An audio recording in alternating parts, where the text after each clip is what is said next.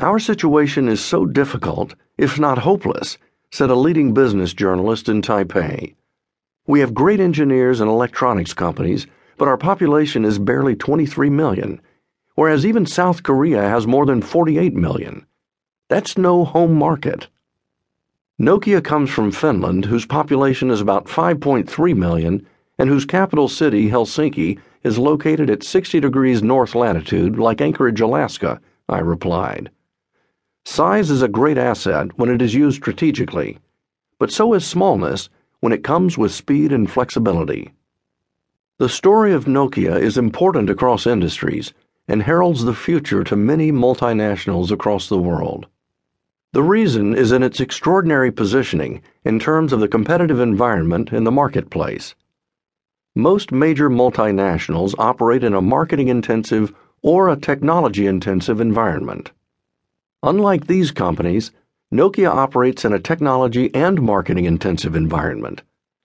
Like Intel and Microsoft, it seeks to stay at the cutting edge of the latest technologies worldwide. Like Coca-Cola and Procter & Gamble, it also monitors closely the latest fashions and trends in the increasingly global markets. Nokia, however, is different from Intel, Microsoft, Coca-Cola, and Procter & Gamble in a crucial way it was not born in a huge and prosperous home market. Today, Finland belongs to the prosperous elite of the world nations, but that legacy is fairly recent.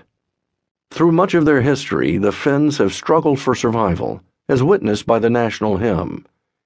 Our land is poor, it has no hold on those who lust for gain. Yet this poor land of ours would still our hearts with longing fill. Unlike large and wealthy nations, Finland, along with other Nordic countries, is dramatically dependent on international markets, foreign trade, and investment. As a result, and in contrast to most of its rivals, even Nokia's geographic distribution is much more even. Over a third of its net sales originate from Europe and almost as many from Asia. The other sales come from the Americas, the Middle East, and Africa. Its home market, Finland, accounts for less than 1% of net sales. That makes Nokia, along with a few other multinationals, unique. When it comes to globalization, Nokia is in a category of its own. Unlike Coca-Cola, Procter & Gamble, Intel, and Microsoft, it is a multinational company that possesses virtually no home market of its own from a commercial standpoint.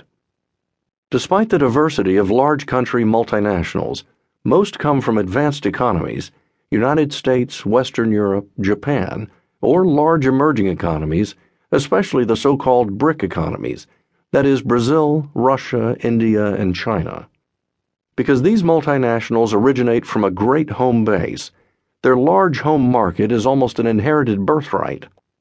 Due to its distinctive legacy as a small country multinational with a tiny home market, Nokia must be flexible and very responsive locally. On the one hand, because of its peculiar global strategy, it sees the world as a single global village, emphasizing uniformity in customer needs, distribution channels, offerings, markets, and regulatory requirements. On the other hand, its legacy as a small country multinational supports local responsiveness, pressuring the company to consider variations in customer needs, distribution, adaptations, market structure, and regulatory demands. This humility is a recipe for winning across global markets. To large country multinationals, foreign markets mean ancillary revenue sources. To small country multinationals, foreign markets are their revenue sources. Large country multinationals have most of their critical activities, from headquarters to R&D, in their home base. In contrast, Small country multinationals have many of their critical activities dispersed worldwide.